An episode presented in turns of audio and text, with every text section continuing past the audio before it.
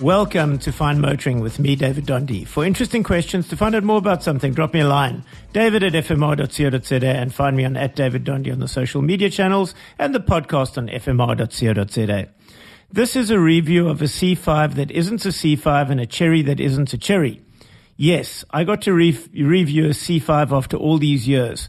No, not Clive Sinclair's ill-fated and before its time three-wheeler that I never got to test before it ruined the poor man's reputation forever, but the Chery Omoda C5 that isn't a cherry except on the steering wheel. Let me fill you in. You may consider Chery with one R, a little known manufacturer, but it is China's biggest exporter of cars. So there is that.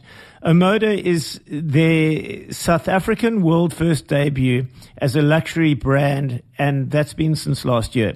It is branded Omoda everywhere on the car, with nearly a cherry to be seen, except on that aforementioned steering wheel, which has a shiny chrome cherry emblazoned on it. Someone in the parts team is sure to go for the high jump when realization sets in. You can't even find the motor for sale on the Chery website, but you do in their dealerships. It's a bit like Lexus and Toyota, among other brand strategies. Omoda is determined to make inroads. The aforementioned website has a buy now, pay next year campaign up, plus a 30,000 Rand deal assistance campaign. I've had the C5 Lux on test for a sticker price of 477,900 Rand, which is a fair amount of car for the money. The Lux gets a lot of toys and is better value, in my opinion, than the base model Tech, which goes for 30,000 Rand less and doesn't include things like sunroofs and leather seats and electric adjustment of those seats and, and a whole lot of other little bells and toys.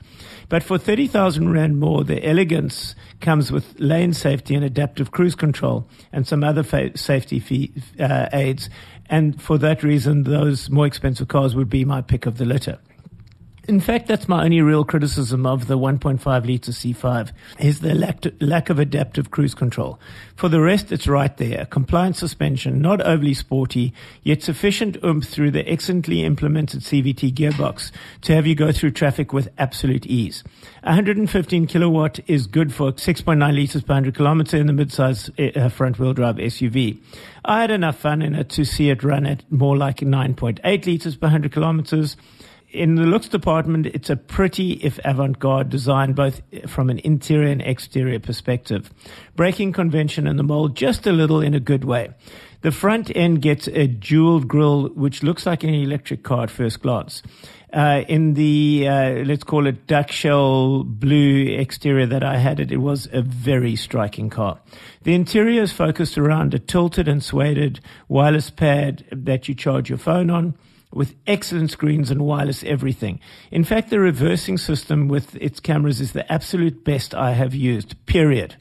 Highly detailed with excellent use of 3D and infographics and a hint of VR. It's brilliant. Combine that with Chery and hundredth, uh, one, sorry, I nearly got that very wrong. One million kilometer 10 year engine warranty and you have a pretty compelling offer.